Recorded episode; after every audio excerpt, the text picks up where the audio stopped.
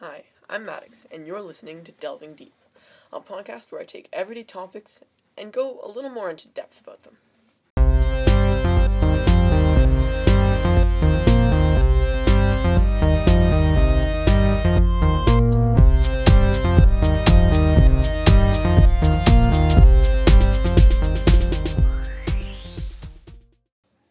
Have you ever seen a tornado? You know, those swirling clouds of wind that destroy everything? Well, that's pretty much them, if you think about it. They happen when a bunch of hot air clashes with some cold air. That makes air going upwards in a swirling motion and makes a supercell. Supercell might sound like a huge, big word that's super complicated, but it just means a thunderstorm that spins around like a top. Inside the supercell, winds start swirling together and the end result is a swirling funnel of air that can destroy pretty much anything. Tornadoes can turn any object into a big, heavy projectile that can actually kill you. In fact, the most tornado related deaths are caused by flying debris. Tornadoes are measured from a not so dangerous tornado, which is an EF1, to a super tornado of mass destruction, which is an EF5. Actually, Tornadoes can range from being a few feet in diameter to even two miles. One example of that type is the 2013 El Reno tornado. At a diameter of 2.6 miles, it's the largest tornado that ever existed. Its winds were faster than 200 miles per hour. Luckily, the tornado barely missed Oklahoma City. If it hit that, there would be way more damage and casualties. Luckily, it didn't.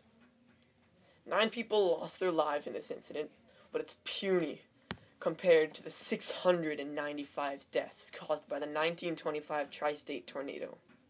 The tornado started with a huge thunderstorm in Missouri. It touched down at 1:01 p.m.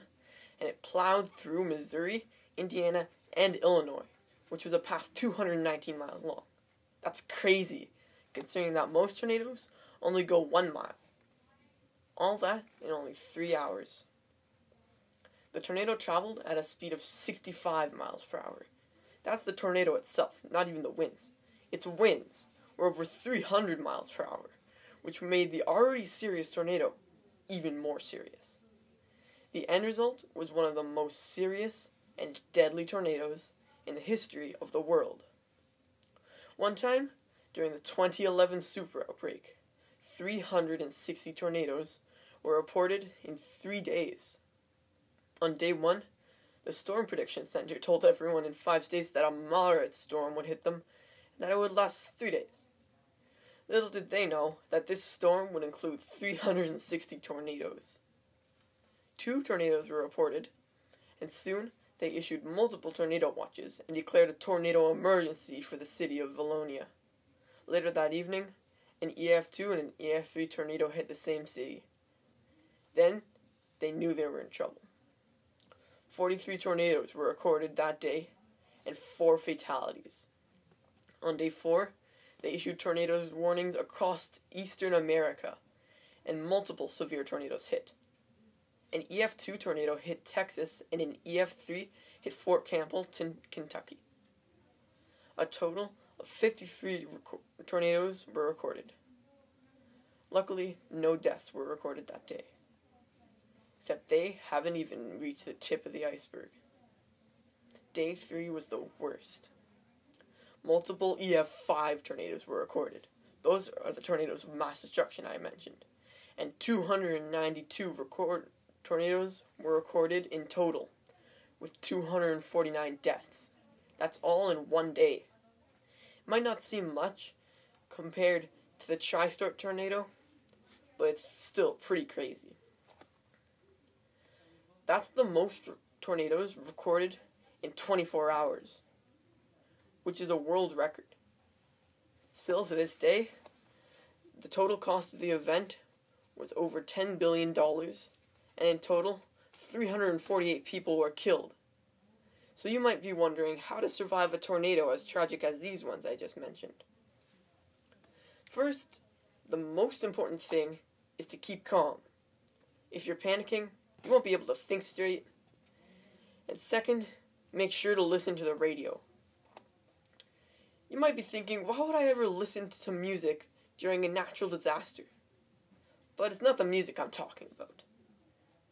The radio can provide emergency updates to you during the event, and if you get a tornado warning, which they can issue out on the radio, you need to find shelter. The best spot is the basement. Once you're down there, find shelter under a heavy object or table, usually a mattress. If you don't have a basement, go to a bathroom.